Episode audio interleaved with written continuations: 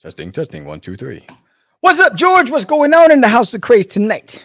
In the House of Craze tonight, we are going to be talking to a returning guest. Mister Mark Bernard will be back talking to us about Either Them or Us, which is a comic book that's on Kickstarter from his uh, company, Lesser Known Comics. So we're going to be talking to him, and we're going to be discussing, you know, too too many too many indies, not enough fans. We'll we'll talk about that. Yeah, it better be them, not us. I'm just saying. Let's get it.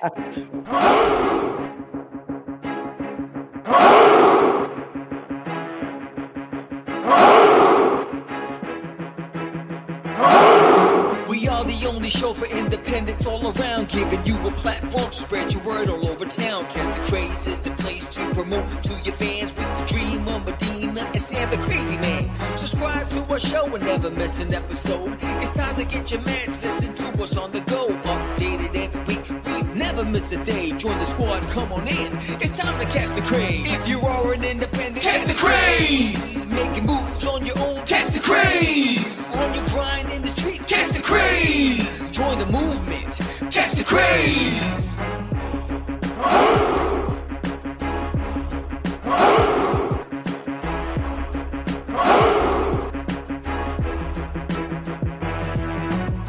Yeah, George, we did it again. Come on now. I know you want to do it. Catch the craze.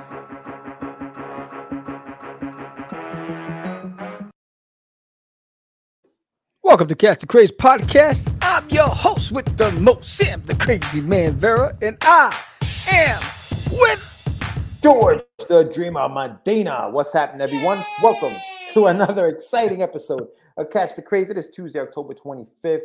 It is eight p.m. here in the East Coast, seven p.m. where Sammy's at, and we're coming to you live. We're going to have a guest tonight. We're doing the same format. We're, we're you know, bringing this live to you guys. We're going to be talking, you know, a little Get Your Meds segment, indie Word. news, Word. all kinds of fun stuff tonight. But before we do Word. that, if you haven't done so yet, please subscribe to the channel. Give us a like, comment, hit the bell so you know when we are going live, which is usually on Tuesdays and, th- and Wednesday nights at eight p.m. and, of course, on Thursday mornings at nine a.m. on the Morning Brew with the Crazy Crew. So, Word. with that being said, what's going on, Sammy? How you feeling this evening? Feelings. Whoa, whoa, whoa, feelings. I don't know, bro. Um, I just got, I just got back from uh, Cowtown. Oh, right. And, uh, That's right. Um, Cowtown. And, uh, Cowtown. Yes. So, um, you know, you know, they promoted the hell out of it. Yes. Um, you know, I had a lot of exposure, but it wasn't the right show for me. Um, you know, it was definitely not the show for me. Um, uh, there was a lot of toy collectors, novelty collectors, um, not really much into indie comics. Um, there was several of us that, you know, we, we were chatting it up. And, uh, so, um, I had a moderate, um, moderate reception to, um, it's something that I'm not used to. And so I'm glad I did it because I'm in Texas. I'm I'm trying out new conventions out here for the first time and uh, seeing what works, what doesn't work. So it was a good, it was a good lesson for me to, you know, so I'm like, it just sucks that you got to take a hit. Um, but uh, yeah, so, you know, shout out to the guys at Com- uh, Cowtown. I mean, my, my, my spot was ideal. My size of my booth was legit. Um, yeah. The promotion was on, on uh, was like over the top, but it just wasn't the crowd for me. Yeah. Yeah. Hey, man, that happens. Sometimes, sometimes, you know, you don't know what you're going to get at some of these conventions. Sometimes you hit it big. Um, and sometimes, you know, you just, it doesn't work out. And sometimes you got to go to the W I C line. Yeah. The why, wow. The why, the why, the why is the question, right? Because right. obviously, you know, part of our job at these conventions is to make the sale, right? Part of the convention's job is to make sure that there are people there for you to make the sale too. The other thing I think that that has to happen at a convention also is that I guess the right vendors are situated in the right places. Yeah. Now, your placement was cool. You had a nice placement. Hey, well, I mean, my size was good. Especially was, what's, what's around you as well. It's just I was surrounded, I was surrounded by vendors. Right. Um, so I wasn't surrounded, surrounded by my peers.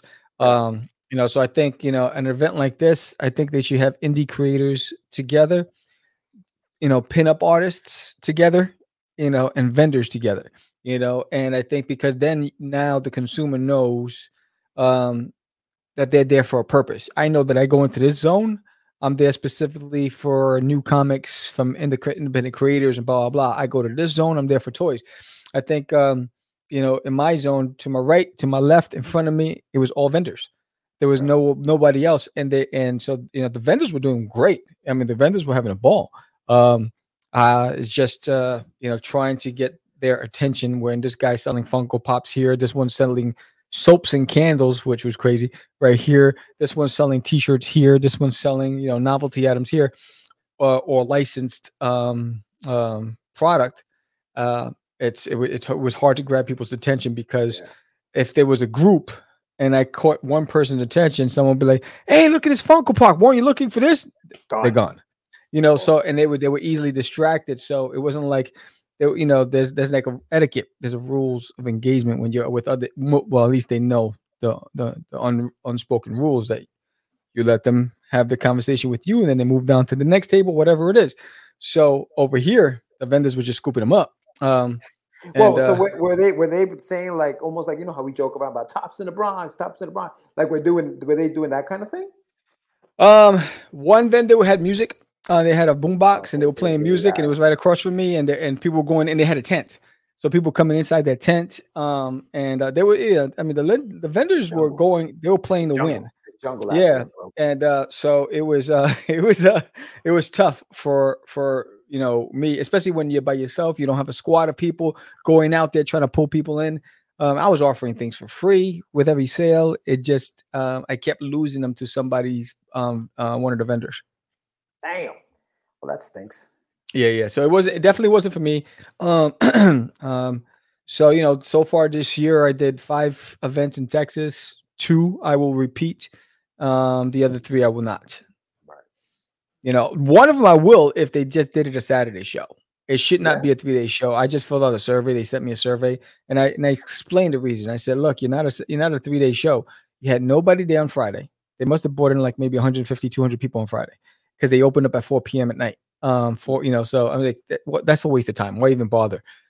Get rid of Friday, and if you're gonna do Saturday and Sunday, then you need to spread out the the um, the people that are drawing in the, the traffic, right? Because you need that. You need the names that's gonna bring the traffic in, right?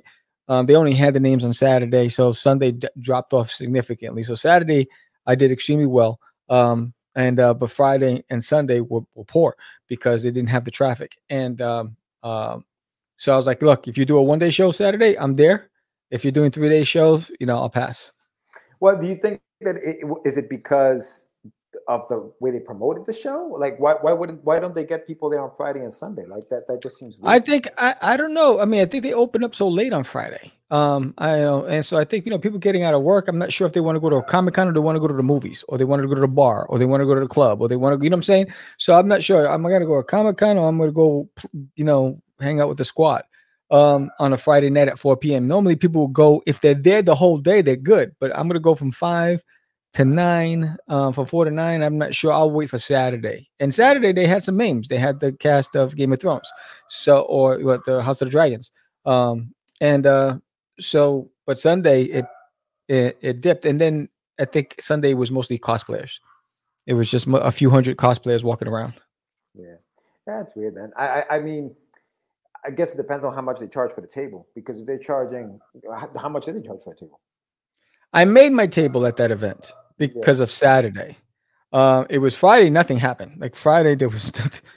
Friday I, was like, I, I just feel like if the table's affordable, a three-day show is good. It's just a matter of them trying to get yeah. people. They, they need to find a way to get people in the door the other two days. Then I, I think it's worth it. We had that conversation. I think. I think rather than focusing on just celebrities, I think they need to have. Oh, I think if you're going to have an independent, you know, small press arena, independent creators, then you need to have uh, a headliner in that community, uh, a hot name in the independent world like Jake Parker or whatever in that community, because that's going to bring in that crowd. Same thing, you know, you know, um, in cosplay, they always bring these big name cosplayers for all those cosplayers to come in. They bring in the celebrities. Um, And then for the mainstream collectors, they always bring in a big name writer from Marvel or D C or an artist. They got to do the same thing with the independent community. Got to have a name that's a draw um, for the, you know, so that the smaller guys who don't have that recognition can capitalize, because that crowd's there for independent comics and they like that style. And especially if you you have a style similar to the the, the guys, uh, you'll have a, a, a chance. But uh, you need to be able to bring a crowd for every destination that you have on your selling floor. You got to treat each block, each zone, like its own block in a neighborhood, right? So this block, we need to have something that's going on here that's going to bring people in, that's going to pop off. Over here, we need this. Over here, we need that. I think that's what, if I was the marketing manager for a comic event, I would treat each zone as an, a destination and figure out what's the headliner, what's going to be the draw to drive traffic into that pit. Yeah, I mean, because I, th- I think, well, and we're going to be talking about this in a little bit, but, you know, the, the India, there's a, there are a lot of indies out there, um, and it's about getting enough people through the door that's going to want to spend the money on the indie that's at that show, yeah, when other things are being sold at the show, right? Because it's like, if you have five thousand in your pocket, are you going to spend it on a comic that you don't know the person who created the comic, or you don't know about the comic book, or are you gonna put, you know, throw another thirty-five dollars down and just pick up a Funko Pop for forty bucks?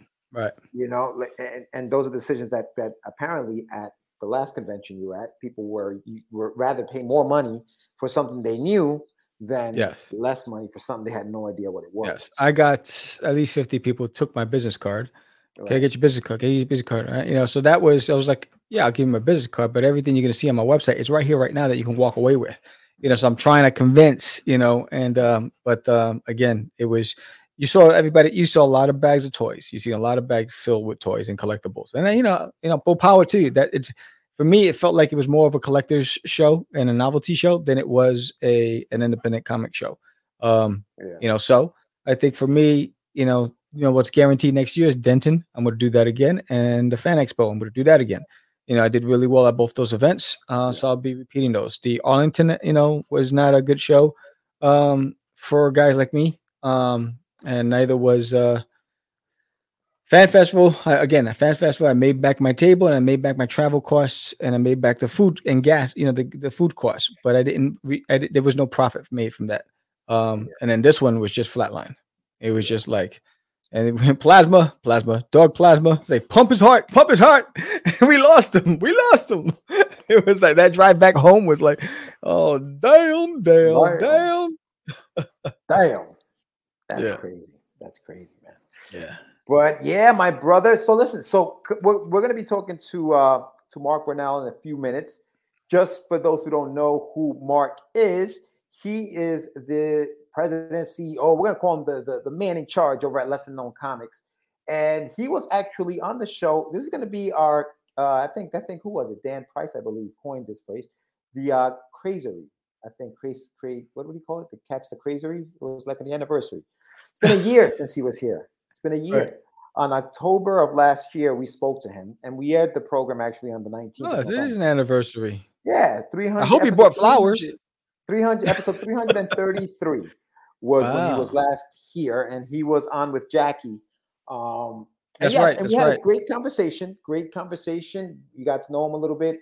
We're happy to have him back to talk more about what's been going on in the last year. So I, I love to have these like catch up thing. You know, we're like, okay, it's been yes. a year. What, you know, what's going on? So he's obviously still doing his thing. Got a Kickstarter out right now for a book yeah. that he wrote, and we're going to be talking to him about that. Either Them or Us. Awesome title. Awesome title. That uh. That is actually almost funded. It's got twelve days. Well, yeah, he, I think he got three new backers today, because when I first looked at it this morning, it was at forty-seven backers, and then I seen it, it jumped up to fifty. Yeah. Um, so yeah, so he's uh one hundred forty dollars away from goal, uh, right. and twelve days to go. Yep. So November sixth at eleven fifty-nine p.m. on the East Coast is when that will end. That's on a Sunday. So yeah, so we're going to be talking to him about that. Looks like a very, very fun project. Can't wait to have a chat with him. But before we get into that, Sammy, why don't we go into uh, the uh, get your meds, bro? Is, you, it, it, it, it, is the hemorrhoids acting up again? Let's get it.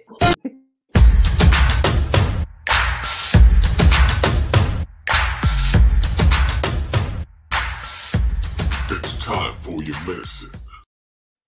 Too many indies, not enough indie fans. Oh, say it ain't so. Say it ain't so. What's going on? Is that what's happening? Is it, it seems like that. It, it, it appears that way. Is it? It appears like we have tons of products out there. We have tons of product. You have tons of product to choose from. There are a lot of indies that, you know, are out there doing their thing, putting out books, Kickstarters galore. We see a lot of that. But are there enough fans of the indie books um, to to to help us out and make profits, or, you know, fund Kickstarters, you know, go to conventions and spend money at our table? Is are there enough indie fans? What do you think? I don't think, I don't think there is. And so I don't, the indie community is so sporadic because it's, it is not one genre, not one theme. There's not a specific, the age of the image era, that stuff is over, right? So now you have a lot of individuals that flooded the gates. It was like, um, what was that movie with, um, um, what's his name? Um, Brad Pitt with the zombies. He's, um, what was the name of that movie? Well, yes. COVID hit, and then everybody who had a dream, everybody who had an aspiration with the lockdown and losing their job, I'm going to go and fulfill my dream, and I'm going to create a comic, and the, and they flooded the gates. And because there's so much content out there, I don't, I'm not sure if there is a diehard independent community. World War Z. Hey, what's up, Gilly in the house? Yeah, World what up, War Gil? Z.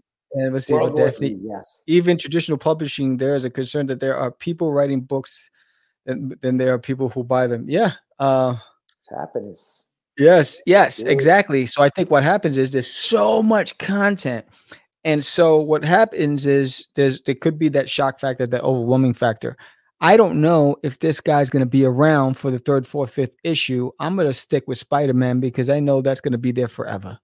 I'm going to go stick with, with Aquaman or whatever it is, because they, they've been around and, and they've already established a foundation. And I think because there's so much, no, it's it's hard to pick. And I think indies, what I've seen is relied on other indies for support in these communities and all that stuff. So every it seems like the indie community is promoting to each other, um, where the difference with a manga community is that there's a true fan base on manga, right? And so I can't I can't tell you who the indie fan is. And if yeah. you can, you let me know, because there isn't one specific thing that attracts. There's so much diff- there's so many different stories, so many different genres, so many different I'm not sure if there is. There might be somebody who who likes the people who are capitalizing on sex. There's going to be an audience for that. The people who are capitalizing on monsters and Cthulhu, there's going to be an audience for that, right? Outside of the what there's a, a there's a direct cult following for, mm-hmm. I'm not sure where that fits, and that's yeah. just my perspective. Yeah, I, I think that it's like Daphne just made a point about even in in just the uh, traditional, not not traditional, the mainstream uh, comics, there are more people creating them. There are people writing them or reading them, I should say. Right, and I think it, that that also comes down to the. The people reading the comics. Are there people? Are there enough people reading comics today? Uh, you know, kids, for example, they're they're doing video games. You know, they're gaming. You know, they're not necessarily they're going to the movies. They'd rather see a live action or maybe just a show on Disney Plus. You know, play a video game than go to your local comic book shop and pick a pick up a comic. You mm-hmm. know that that's what we do. We still like to do that. You know, I I love going on Wednesdays to my local shop. Big shout out to uh, the. Uh, the Spider's Web. I, I love going there on Wednesdays to pick up some books, but who else is doing that? Are there enough people doing it? And that's the thing. When you go into the, into those stores, you know, that the indie section is over here, but like you said, that, that person picks up that book. It, will that book be there next month? You mentioned manga. Ma- manga in some cases comes out weekly. And and when they come out, they're like this thick. You know, you got a full, you know what I mean? Like we're, we're writing books that are this thick, and and they're charging a lot less, even though it's in black and white. So it's kind of hard to compete with that, but where are the fans? And you're right about the fact that, you know, as indies, we try to we try to support each other, right? But oh the, yeah, we're, we're supporting each other, but are, are we building the fan base? And that is the question. Right. Uh, what, and what this is saying, yeah. She says people would rather buy Spider-Man because it's always there, but at the same time, if you have more than three issues on your table, people think that's too much commitment for an unknown.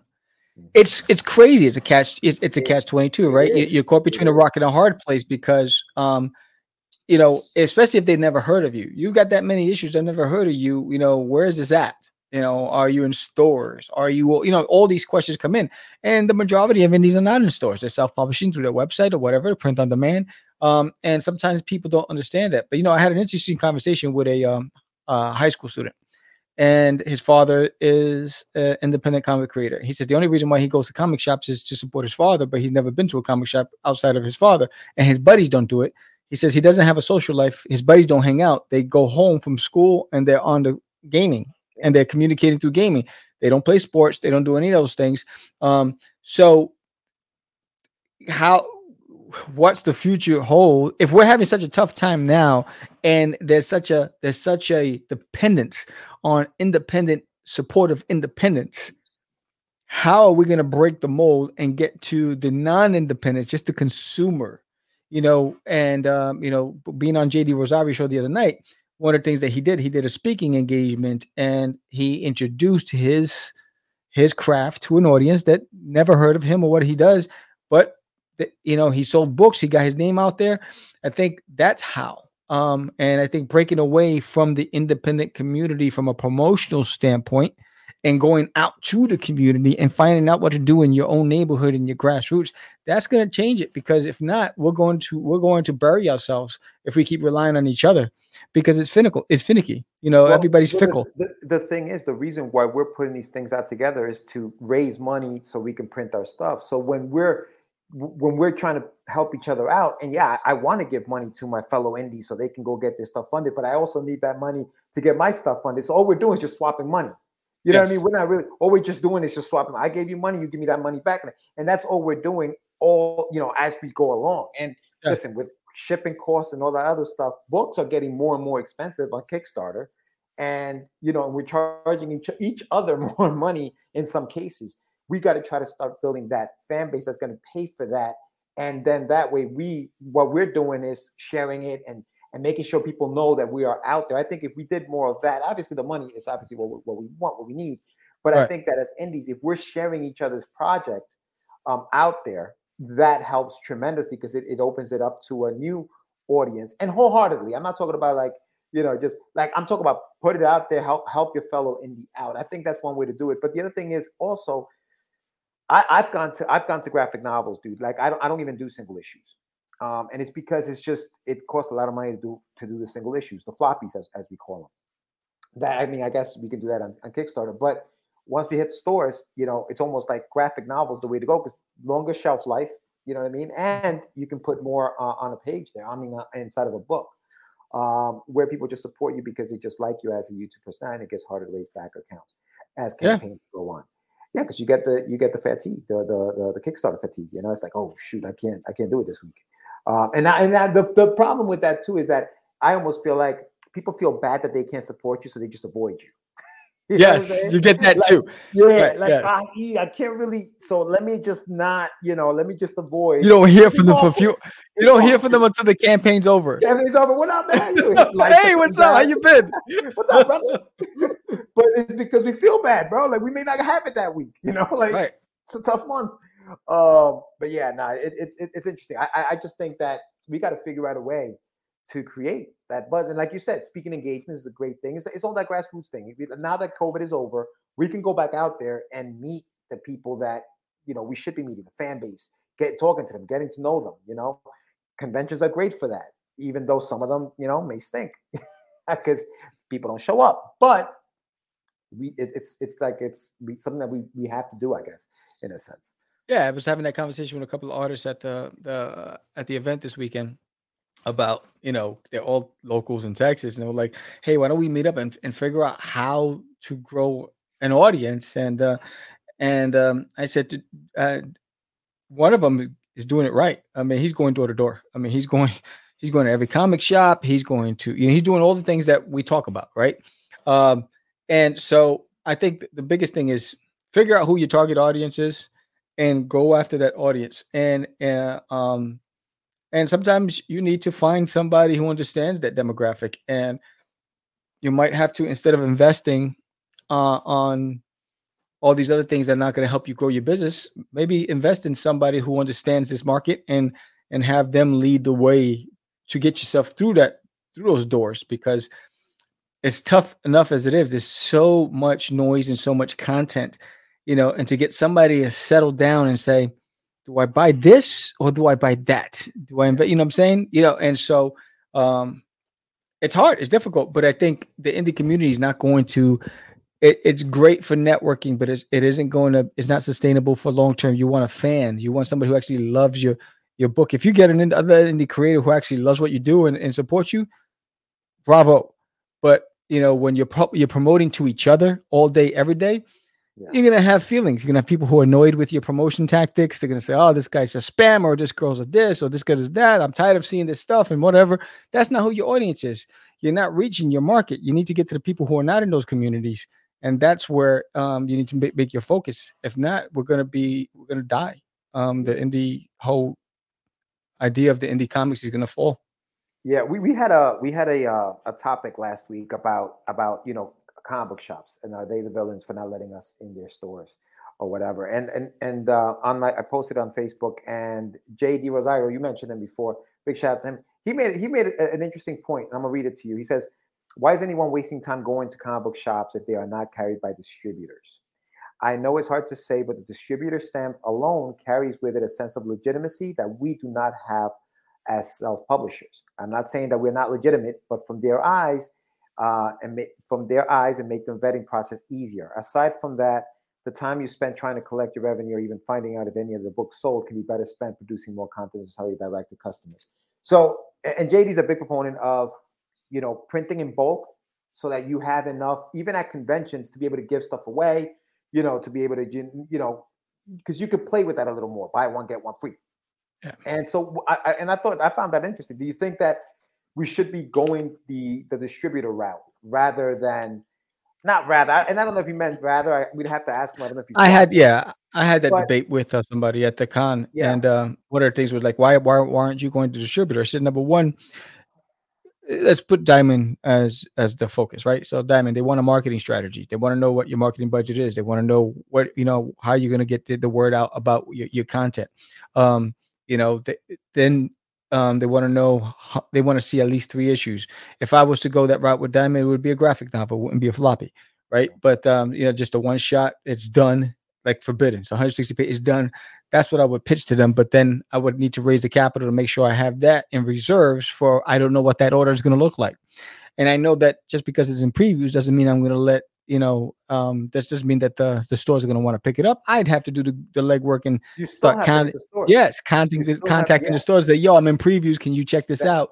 You know, it's yeah. it's all that yeah. stuff. So I'm not ready to go that route yet because right. I'm trying to avoid being a publisher. Well, I think that that's the thing. I mean, this distribution and, and big shout. I, I wish J D was on because we've talked to him, but I think distribution is great. It does make you, because I remember when we were coming up, you know, people would say, "Oh, are you in Diamond?" Be like, "No." And they're like, "All right, well, you're in Diamond." It's like, really? You're going to buy it when you're when we're in Diamond? Are you a store? You know, but but it gave you that sense of, oh, these guys are legit if they're in Diamond. That was yeah. like the thing, right? But it's like you said, you still have to go to the stores. I yeah. From here to Jersey, and all of them said, if it, if I, I wasn't in Diamond, they weren't interested in hustling individual stores. Is not good. So Daphne, so there you go. So Daphne, so they wouldn't listen to you unless you were in Diamond first. So it, it's like, it's like, you know, it's like a catch twenty-two. You got to, you got to.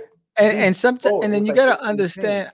I think, I think, I, I also, I gotta put myself in the retailer spot because I think sometimes we take it personal, right? So I gotta think about it as a retailer spot. Oh, you know, I'm giving away real estate, right? So every piece of real estate costs, you know, there's there's there's R O I on that little square spot, right? So I'm gonna take it on you. You don't even have a marketing strategy. You can't get into Diamond.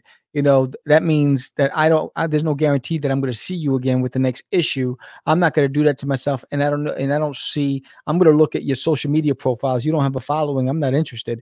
You know what I mean? So there's got to, from a business standpoint, I get it. They don't want to take the risk because they'd rather give that self space to, to Boom Studios if they're going to go indie route than because they have a track record and we don't, and especially if they do it to one. Then fifty other people are going to come in the door and say, "Hey, I got a book, I got a book, I got a book, I got a book." And they don't want that. So they got to say, they got to have a stance. Unless you know the person and you made, you know, um, you know, one person's very successful with it. He's in twenty-five stores in Texas, um, Paul uh, Gomez. you know, but it's a lot of work. He he drives to these locations. He drops them off. He does all those things. It's a lot of work. Here's the other question, right? And I know we got to get to our guest, but here's the other question is, right? What is your end game?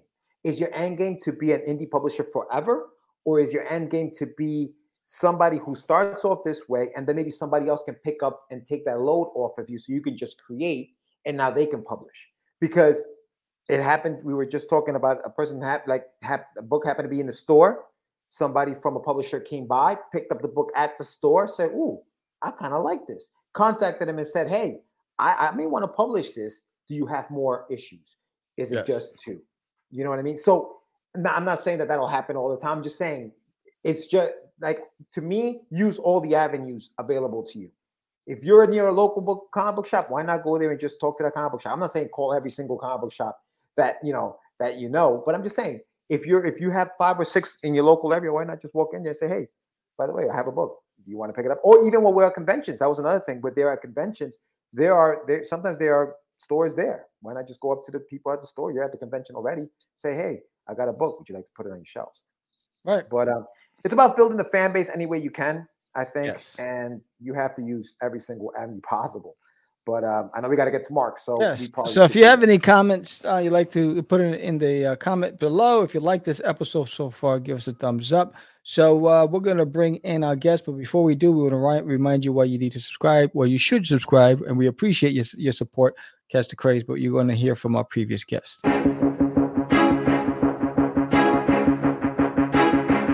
It's Monty Moore. I'm a thirty-year comics veteran in comics, games, and movies, and you've been watching one of my absolute favorite podcasts, Catch the Craze. You are watching Catch the Craze. What am I listening to? And you're listening to Catch the Craze. Where are all the indies at? A Catch the Craze podcast. What are you watching? I'm watching Catch the Craze. What are you going to do? Subscribe now to Catch the Craze, the number one show online for independents. Have you subscribed to? You are an independent. Catch the Craze! Making moves on your own. Catch the Craze! On your grind in the streets. Catch the Craze! Join the movement. Catch the Craze! What's up, Marky Mark and the Funky Bunch? What's going on, buddy? I was just, uh... super intrigued by that conversation. I think uh, a lot of what you guys were talking about is, um, you know, some of the some of the things we wrestled with and talked about, you know, as a company this year. Um, you know, what's what's our uh, what's our ideas of success, you know, and what can we do as an indie publisher? And um, you know, I definitely got some thoughts on it, but uh, I think I think a lot of the uh, observations you guys made were spot on. Um, and it's, I think, I think it's just a matter of what, right. What you do next, um, right. and yeah. how you, yeah. how you approach that set of facts. Cause I don't, I don't, I think a lot of people don't necessarily see the problem accurately or see the, the landscape of the indie comic community accurately. Yeah. But I think, I think you guys got a good beat on it. Yeah, no, I appreciate that. And I, I think it's part, part of it is being honest with ourselves, right? Like what's, what's going on and what's going on out there. How can we, how can we change it for the better for us, you know, because, you know, we want to keep growing this. Uh, in the industry that we got going on. We've been doing this for years, you know, and it's, it's no matter how much you think you're going to stop doing it, you just don't. You just, because you have more stories to tell, man. And and this is what you do. And uh, no, but welcome back, Mark. Thank you so much for coming back. I was just talking to, to Sam. I don't know if you heard us, but you were here almost, about a year ago, bro. So happy anniversary. Yeah. Thank you. Thank you. I did. Uh, there's like a little flower thing on my. Uh, you got my flowers? Table. There we go. There we go. Thank you. Thank you. Thank you. I appreciate it. You appreciate I feel, I feel the love. I feel the love. uh, so for those who don't know Mark, um, you guys definitely want to check out episode three thirty-three. But really briefly, Mark, just introduce yourself to the audience. Tell us who you are and uh, what you are currently doing. Yeah. Uh, so Mark Bernard, uh, in twenty twenty, I...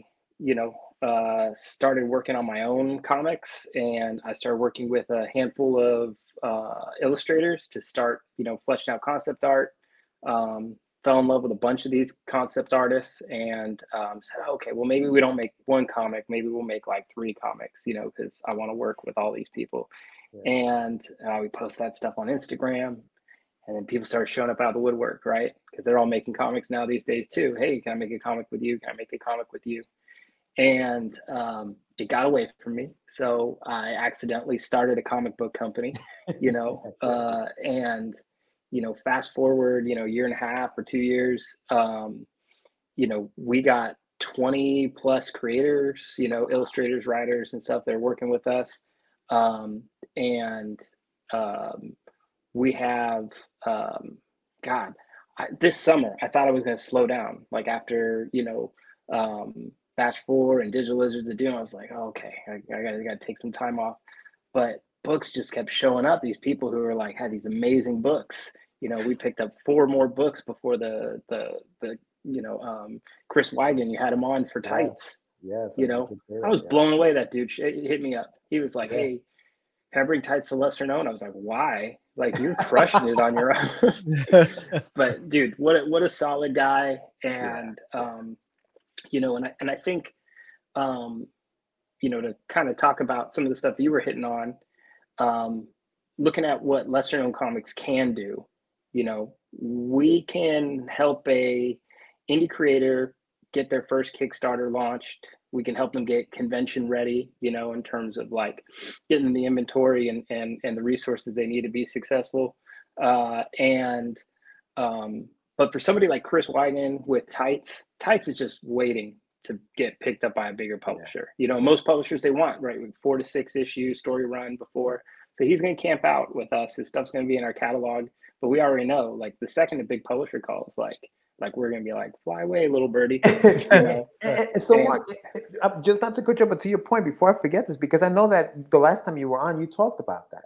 You talked about, mm-hmm. you know, having – some of these, you know, some of these titles, like you said, in your catalog, and then being okay with them moving on to the next, to the next step in their evolution, so to speak. So have you had that already? Have you had that already happen at the company where you had some books that maybe another publisher picked picked them up and now they're doing their thing? Yeah. So I think the um, we've had we've had some that have gone out on their own, which, mm-hmm. you know, um, Uh, some of them have learned hard lessons after they left. You know, wow. it's it's it's hard. It's it's hard business out there, right? Yep, so, yep. Um, and some of them, like Digital Lizards of Doom, uh, just signed a contract with um, a, a bigger publisher. I'm not sure if I'm allowed to say which one, um, but like, I know, like me and Gabe were talking. It was like, oh, dude, I don't know how we feel about this. It's like when your hot ex gets married, you're like happy for them, but like the sex is out of the question now. So like. Uh, You know, like sometimes you just text me now with like a sad face emoji. He's like, I miss you. You know, no more. But you he's, he, yeah, no more he's, yeah, yeah. So, um, so yeah, that that is exactly what we want, because he's doing that book um, with a bigger publisher, and um, but he's bringing other projects back to me, because oh. those other projects, you know, like Digital Lizards of Doom, he put in the work. They didn't just show up one day and then get up. You know, he's he's done a lot of work. And then um, we have some folks from bigger publishers like Scout and, and um, uh, Black Caravan and stuff like that. They're coming and saying, hey, I got this project that's probably not going to get picked up. Can I do it with you guys? And it's like, sure, sure. So I want to be that triple A team where you can still get drunk and play nine innings and you can like, you know, have yeah. fun.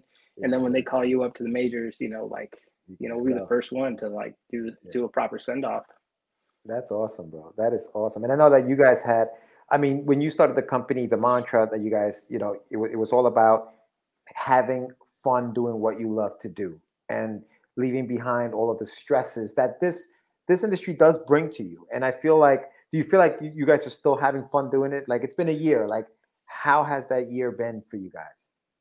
Yeah. Um, so I definitely felt the burnout a couple of times. Yeah. And, um, you know, I've been surrounded by some, some pretty awesome people. Um, you know, uh, Dan Price from Bigfoot Nose Karate. I don't know if you know him. He's yeah, a good yeah. one that will take you, kick you in the ass in the most positive way, yeah. you know? Um, and, uh, yeah, some other folks like, uh, Chris Wyden and stuff like that, who, um, you know, really, really help you remember why you get into this, right? So um, one of the most recent things we talked about was, you know, what metrics do we want to care about, right? And, you know, you can get caught up looking at funding goals, and you can look at, you know, um, comparing yourself to other people's stuff. But at the end of the day, it's, it's, it's backer count and returning backers, right? Like, as long as that's, even if it's just one more than last time, you're moving in a positive direction. Um, and then the conventions, right? You know, there's, you know, it's, um, sometimes you go to a small convention, you only cover beer and gas money, you know, it's fine, you know, um, but, you know, to remember why you're doing it, I think is, is, is a big, is a big piece of it. And I think, um, you know, I think I may have told you last time, I, I see the indie comic scene the same way that the indie music scene was in the early two thousands. So what we now have is like everybody making dope stuff, you know, and they have it on, instead of mixtapes, you know, they have it on their indie comic. Um, but what we don't have yet is, is that Warped Tour or something like that. And, and those, you know, those things will come. You know, this is still kind of, we're in our infancy of the, of what I th- think is the golden age of indie comics, you know, and we're going to see who, you know, and I don't mean this in a negative way, but we're going to see who's, who just wanted to get out there and make a comic, and then who wants to make indie comics for a long time, yeah. you know, um, and it's fine either way, right? Because some people, hey, you know, quarantine happened, it was a blip in time, they made their comic, they made their passion thing, it's something they're going to hold forever. They're going to be like, I made this dope comic, you know, and I'm out, you know, and some right. people are going to be like, no, no, no, I want to do this, you know, long into the future. Mm-hmm.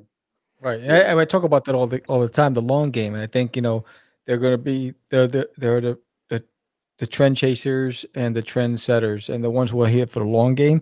And I think it's, it, the, the ones who are passionate about what they do are going to rise to the surface. It's going to be a longer travel road, right? It's going to be that desert, that desert, you know, trek, right? But when you get to the other side and you get to that water, you're like, oh man, you're going to forget about that trek and you're just going to be enjoying the water. Yeah. And, yeah. you know, growing up playing indie music. So I, I played indie music from the time I was like fifteen to the time I joined the Army at twenty. And, you know, I was always like, oh yeah, we played like this five hundred person venue, but I was always like, well, why aren't we at the thousand person venue? And I didn't enjoy that time as uh, I should have, right? right? Because the time, anytime you play music, whether it's for twenty people, two hundred people, whatever many people, right?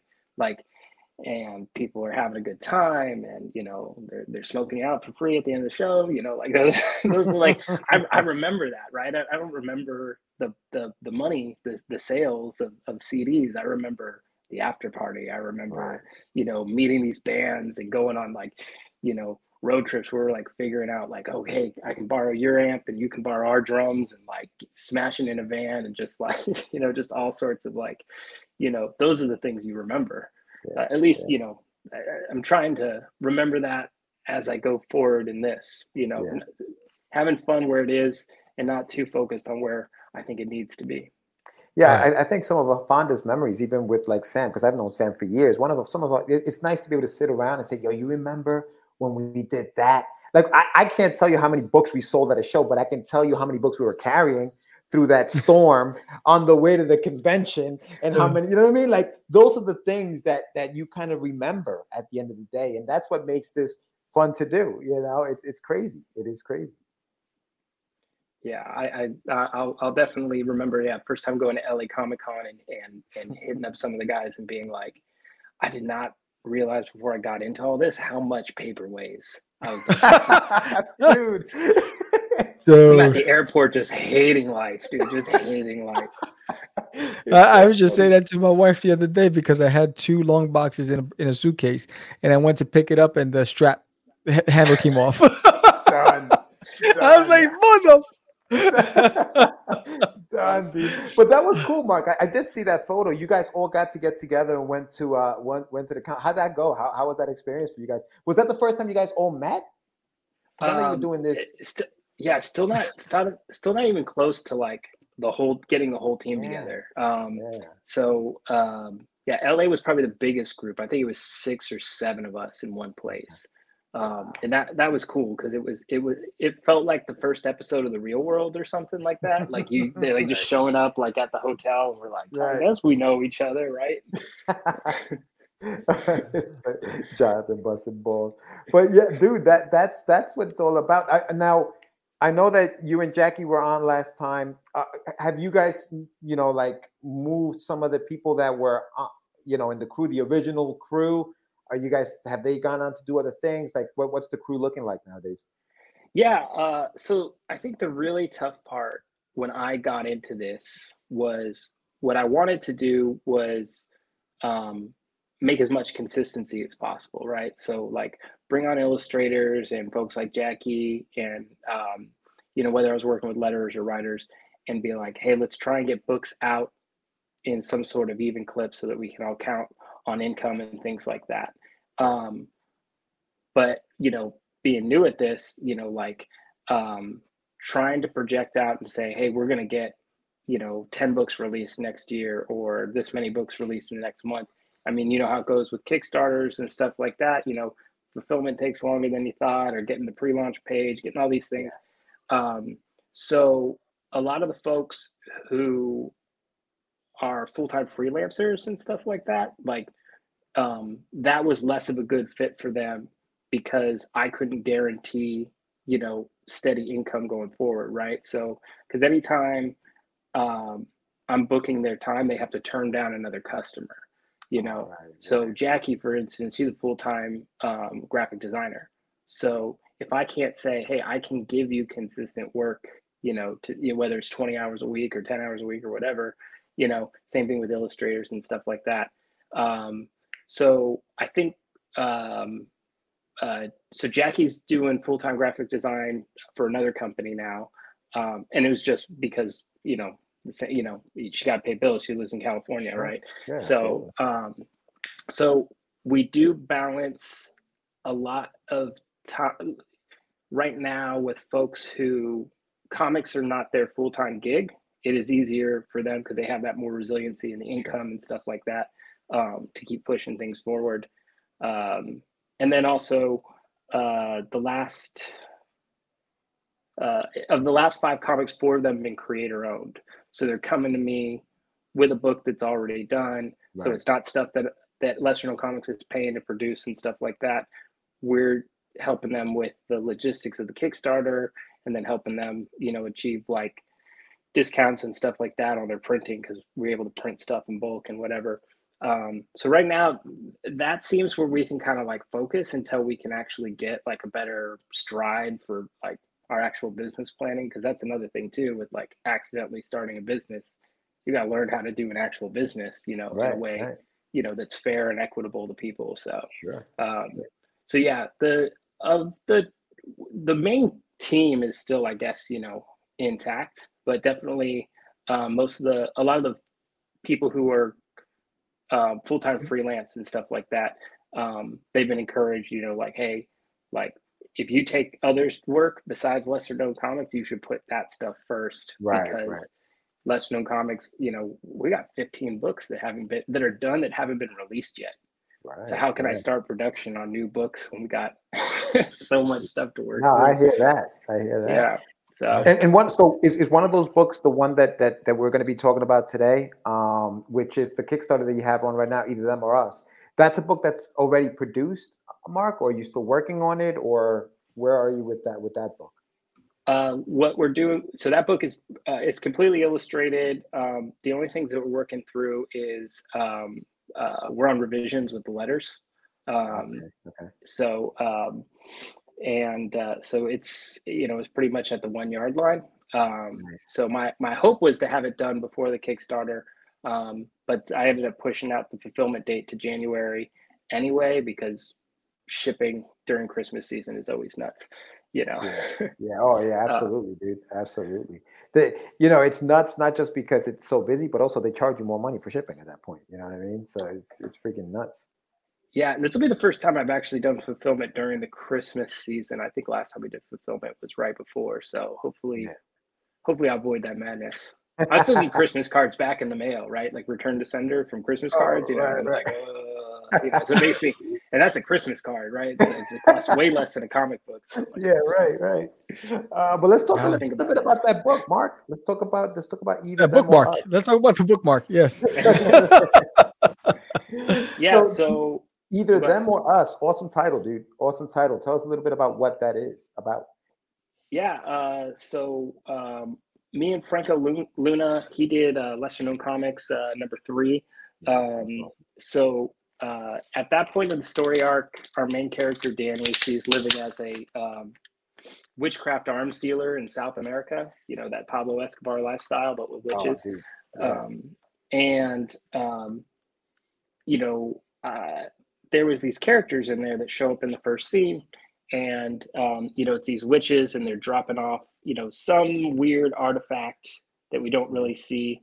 And, you know, Danny's putting it down in her uh, uh, in her secret wine cellar thing that's got all these magical artifacts from all over the world.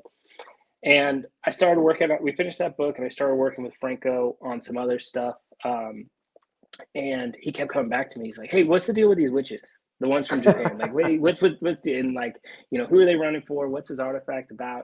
And I was like, oh, we're not going to get to that story for a while. We're going to do some other stuff. And he's like, yeah, but I really want to draw witches and samurais. So, you know, that's awesome. And, uh, you know, Franco's amazing to work with because, like, we've always done that uh, Marvel method where I tell him, you know, uh, you know, first panel of a page and the last panel of a page, and he gets free, yeah. free reign over the middle of it. And especially on fight scenes, action sequences, stuff like that. Um, you know, when he was a kid and he was drawing in Catholic school, he used to get in trouble. You know, his parents get notes from the nuns that would be like, hey, your kid draws some messed up stuff. You know, uh, little did they know he was going to make a career out of it. But right. um, so I had written the canon of, you know, this whole backstory of the witches and samurais and, you know, they them having a, a grudge that had lasted from the eighteen, you know, fifties to, you know, present day. Um, but I hadn't scripted it out, you know, so me and him took some time to say, okay, let's actually, let's actually make this portion of it into a comic book. Um, so we started working on that um, earlier in the year and, um, and he actually finished the book probably like around May or something like that. So um, we've just kind of been sitting with edits and, and, and letters. But yeah, the, the, the story is that, um, you know, uh, these witches and samurais have a generational-long feud, you know, um, and uh, essentially the samurais had been on the receiving end of that. They are just not winning, you know, generation after generation. They're just getting hunted down by these witches. And then fast forward to nineteen eighties Japan, and with modern technology and modern weapons and things like that, the samurai finally, along with a secret weapon that they have, are gonna like start kicking some ass, you know? um, so cool. uh, uh, I, I think he's knocked it out of the park. I think everything for, if you like magic, if you like, you know, martial arts and you like uh, katanas, but you also like helicopters and like giant grappling hooks shooting through skyscraper windows, like you're gonna, like, this is, this is your book. Um, and uh, he's also finished, Um, pages for follow-on issues. It's just a matter of us figuring out, because we jump through time a lot, like, hey, how are we going to do this so we don't confuse the readers and also like right. don't confuse ourselves, you know? So uh, uh, we have at least, I think, like thirteen pages or something from the next issue done. That's just wow. a matter of how we how we want to put those in order. That pin up, that variant cover by Reese Jenkins. Yeah, that's beautiful. It's, it's just smoking. Yeah, it's beautiful. Can I, Can I, I got to tell you about Reese. Okay, so mm. I don't. I, one of those guys that, you know, you probably see him on social media. They they they they react to everything that you post, and they're always like, you know, up in your D M and whatever. And just really cool guy. And I see him just making artwork, and I'm like, dude, this guy's this guy's really good. Um, and with comics, you're working on the stuff today that you planned six months ago. So like I wanted to work with him, but I was just like, dude, I don't, I don't know where we're going to fit this in the schedule. He's like, okay, okay, okay. And then he was like, when he heard about this book coming out, he said, um, he's like, I'm going to send you something. I think you're going to like it. Yeah. It I, we didn't even have a conversation about that variant cover. He just like did it as fan art. And I was just like, wow. dude, this is insane. I was like, I was like, okay, you get to cut the front of the line now. Like, can we make this the variant cover? You know. So the fan art he sent you ended up being that cover? It ended up being that cover. Wow. Yeah. Damn. That's um, beautiful, bro. It's, it, I mean, it's fantastic. Um, you know, that's what caught my eye when I saw that cover. I was like, wow.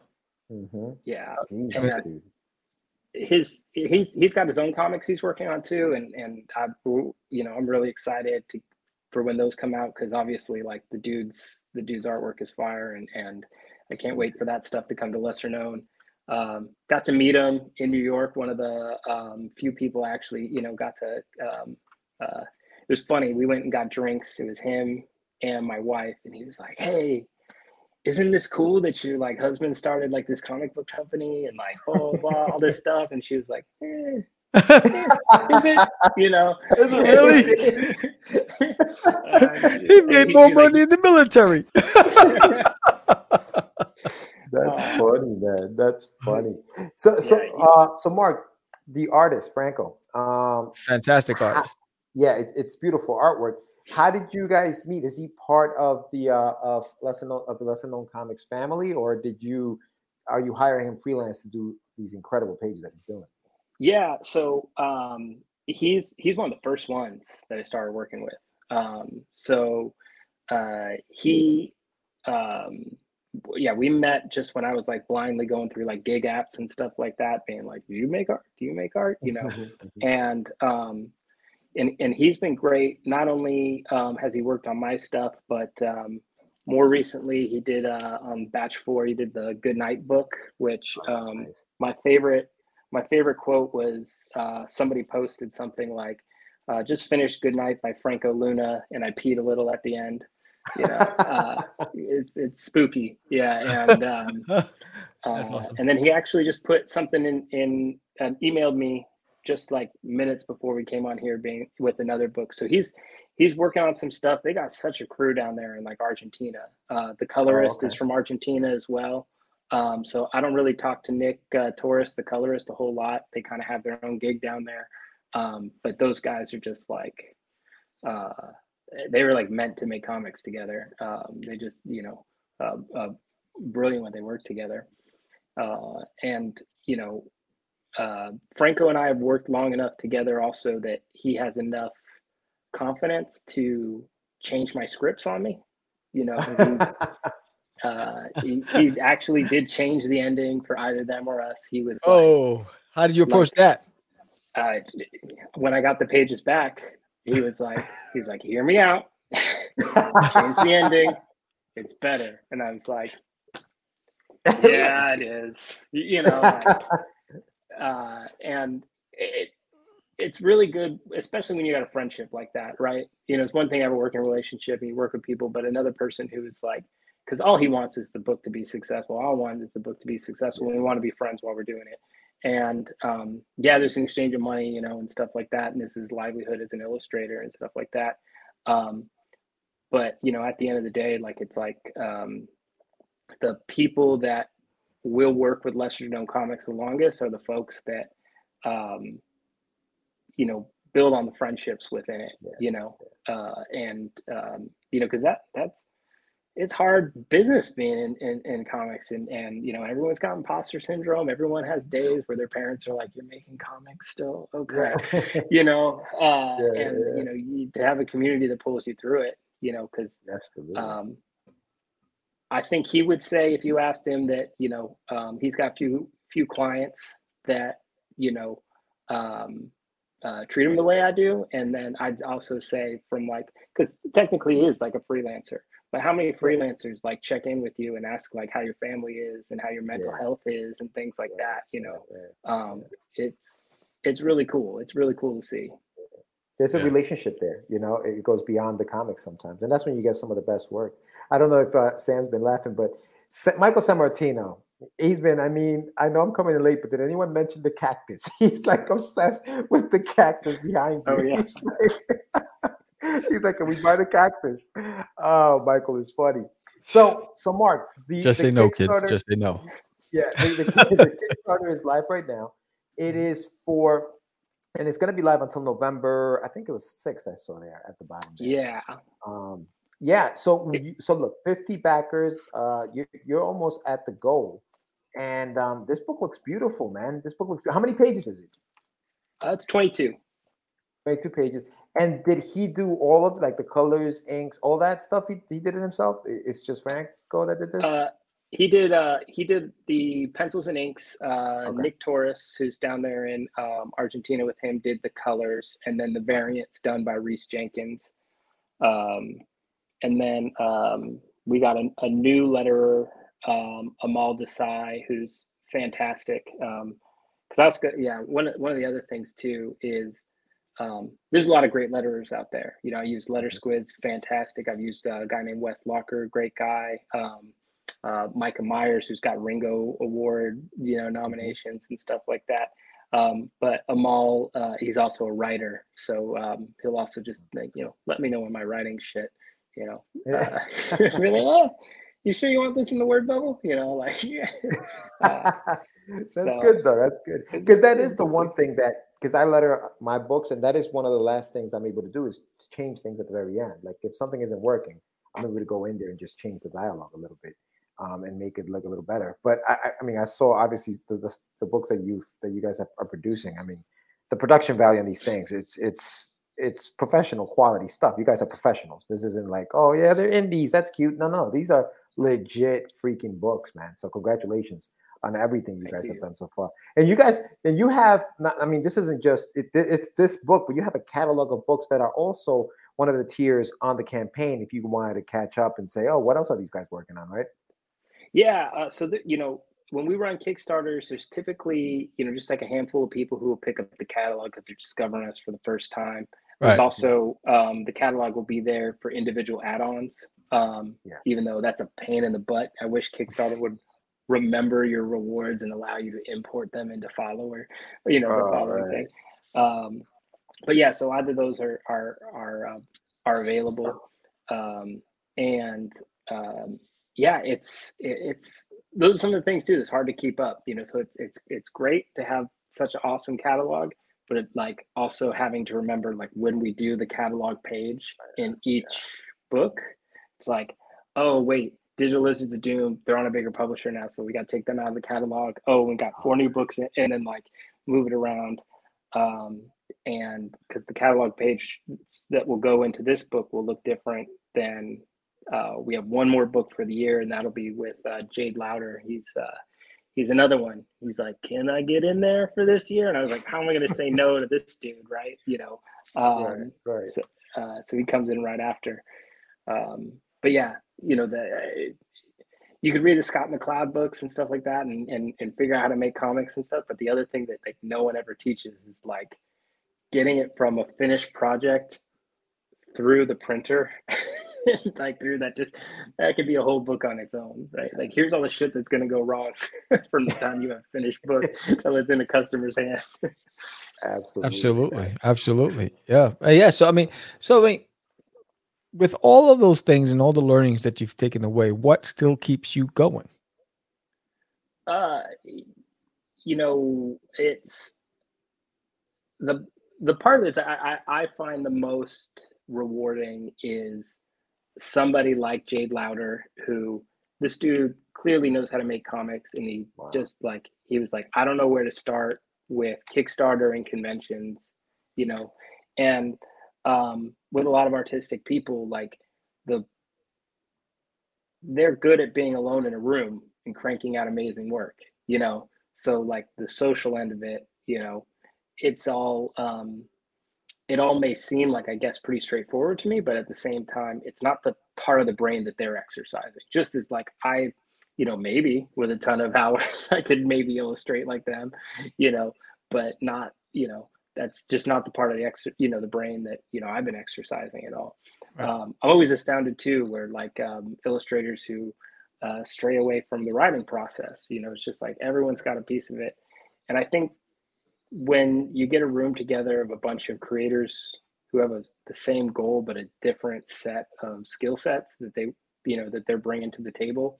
Um, like that part, that part is what, what keeps me going. Cause then it's uh, somebody else's, you know, seeing somebody else's dream be carried forward, you know, and being able to, you know, be part of that. Um, the, the other day, I'll give you one of the best examples that like really energized me was, Uh, David Lujan, he did this book Yuriko that just uh, that just uh, finished in Kickstarter on, on the sixteenth. Mm-hmm. Um, he's with Lesser Known. He had those tiers with the rest of the, the books in it, and he sent this email to um, the rest of the creators on the team, and it was just like the roll up of like, here's how many of your guys' books got sold in that Kickstarter, and like they were just so stoked, right? That it's like, yeah, like they were retweeting during the campaign, but like somebody else is hustling and do, like not only getting their book out there, but also getting his, you know, um, you know, their, you know, other people's books out, you know, and that's, that was like the part where it's just like, there was like a string of emails just being like, fuck yeah, yeah, you know, like, I was like, yeah. That's awesome, man. That's awesome. Yeah, so we're, you know, we're at the point where we want to give you the screen, um, deliver your elevator pitch, uh, tell everybody why they should back Either Them or Us, and where they can find you on social media. So um, go for it. Yeah, so, you know, Either Them or Us, um, you know, it's the first full-length book that I made that's part of this lesser-known universe. We got uh, eight other books, you know, that, um, you know, kind of build out this lesser-known universe that we've been working on for the better part of, you know, um, uh, you know, two years or something like that. And, um, you know, if you like magic, if you like, um, if you like samurais and martial arts and crazy action and stuff like that, and you also want to jump into a universe that's got, you know, um, different story arcs that are, you know, spread around and stuff like that. Um, you know, this, this is a, this is a really good, uh, uh you know, book or, or group of books that, you know, start getting familiar with. And um, yeah, I mean, the truth is we're at the you know, golden age of indie comics. You know, there's so much good stuff out there, you know, and, um, you know, I just feel privileged to be able to, you know, work with all these illustrators and creators, you know, and sometimes writers that are working on my work and stuff like that, um, that are really part of a team and a family that, that, you know, not only gives a crap about making good comics, but also gives a crap about, you know, uh, advancing the indie comic scene. Um, but yeah, you know, lesser known comics dot com. Um, we're also at, um, uh, at Lesser Known Comics on Instagram, and then uh, uh, Lesser K Comics on Twitter. That was, that was the best, you know, we could do. Outstanding, brother. Awesome, man. Awesome. Yeah. You know, it was always a pleasure having you on the show. You know, we'll look forward to see yeah, what happens. You guys too, man. Uh, thank, thank you. Brother. Thank you. Appreciate yeah. you, man. Now, you definitely have to come back, man. Whenever, whenever you guys have something else, um, you know, not, let's not wait a year. Let's do it again. And uh, congratulations and good luck with, with the Kickstarter, man. I can't wait uh, till more people see it and, and back it, because I can't, I can't wait to read it once you guys get it done. So. Yeah, absolutely. Thank you, guys. You got it, brother. Sure. Much success yeah. to you. Have a great day. Later, man. Peace. Later. All right. That was Mark Bernard. Again, it's um, uh, Either Them or Us. Check it out right now on Kickstarter. Link is in the chat. Link is also in the summary. Um, it is fantastic. I mean, the quality, um, the art, um, you know, and, uh, you know, it's funny how our conversation, and we have, we have, he's a publisher. He's an indie publisher. Um, and uh, how they, they they tied into each other, you know, um, with the conversation we had with the, about the indie community. So I think it was uh, yeah. um, uh, pretty uh, cool. And again, if you guys want us to dive into it even more on um, Thursday mornings, the Morning Brew, let us know. If you missed the conversation, Michael Sammartino, you need to go and rewind, play it back. Wow. We had a really good conversation um, um, today. Uh, but yeah, yeah, yeah. Um, um, I'm excited for, I mean, just just again, there's so many creatives out there, you know, and then how do you choose? That's the big thing. Yeah. And, you know, speaking from an indie, it's, I mean, I might, you know, right here, you know, it's like, I mean, this year, I think I backed thirty campaigns this year, you know, so I was like, you know, I had to, I was like, you know, I got to slow down a little, because some of them were like at the same time. I mean, yeah. and uh, so I was like, all right, I, I got to pull back. Um, you know, the funds are getting low. Um, and then I, then when I came up, I was like, wait. And then when I was looking at, you know, the list, it's like, you know, it seems like, you know, we're, we're, we're trying to um, pull from each other. Um, so again, guys, um, you got to figure out a game plan to get yourself out there, and it's a, and it's a evolving game plan. Don't get fixated on one thing, because you have to change with the time. Um, everything changes on a dime, and, um, you know, tastes change, industry change, trends change. So you got to be in tune with what's happening out there, and make sure that you are in line with what's happening and that you're relevant. Um, doesn't mean you have to chase a trend. Just make sure that you fit somewhere in that spectrum. Yeah, not for sure, man. Listen, it's it, it was fun talking to him. I think that we got to remember when, when we, we're building that fan base, it, it can't just be each other promoting and helping. Well, it can't be each other, you know, paying for our books, because we're just kind of swapping money at that point. We got to try to build this community, build the fan base for the community as well. And that's that. That's what we got to figure out how to do. Uh, but yeah, you know, when you said fun. when you said that, it reminded me. I was watching, it was one of those uh, those damn prison movies where, you know, the guy go, he passes him the shank, he passes him the shank, he passes him the shank. You know, what I'm saying? That's what's happening in comics. It's like it's everybody's just passing the money around. It's uh, it's funny. Um, uh, yeah, but yeah. Exactly, and, and I think that's where I'm at. Um, um, mentally coming up with my strategy going forward. What you know, what's gonna what I'm gonna do. There's a lot of things I'm eliminating from my from my. Um, previous game plan, and some things that I'm adding to it because, um, you know, I tried things. They, I didn't get the results I was looking for. I was trying to try something new. Um, and, uh, and that's basically evolution. The name of the game. Yeah. Evolution, my friend. That's it. That's it, yeah, man. We're, we're back tomorrow night, right, Sammy? Live. We are back yeah. tomorrow night. We have, um, Mister A A Rubin talking about Into That Darkness Peering, his his uh, book that he written. He's gonna be back on. He was on. He was guest on our show. He's also a member of the comic book school, so he'll be back tomorrow night. And we'll also be back Thursday morning on the Morning Brew with the Crazy Crew. We're gonna be talking about distractions and how much it's costing you. All those things that you're doing that's not getting you to your end game, from gaming to all these things that.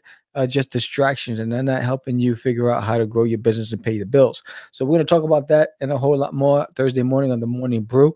If you enjoyed this episode, give us a thumbs up.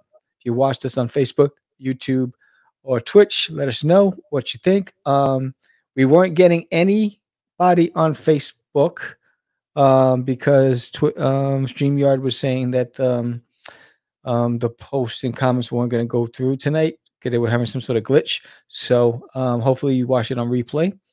Um, but yeah, that's uh, and uh, don't forget, check, uh, surveys went out today for Designating My Toilet Kickstarter. So make sure you answer those surveys. The faster you do, the faster I can start packing your stuff and getting it out to you.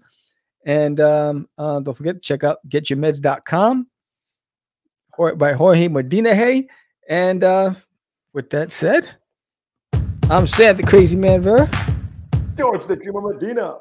And we are out. It's just easy. It's not crazy. Acquiesce.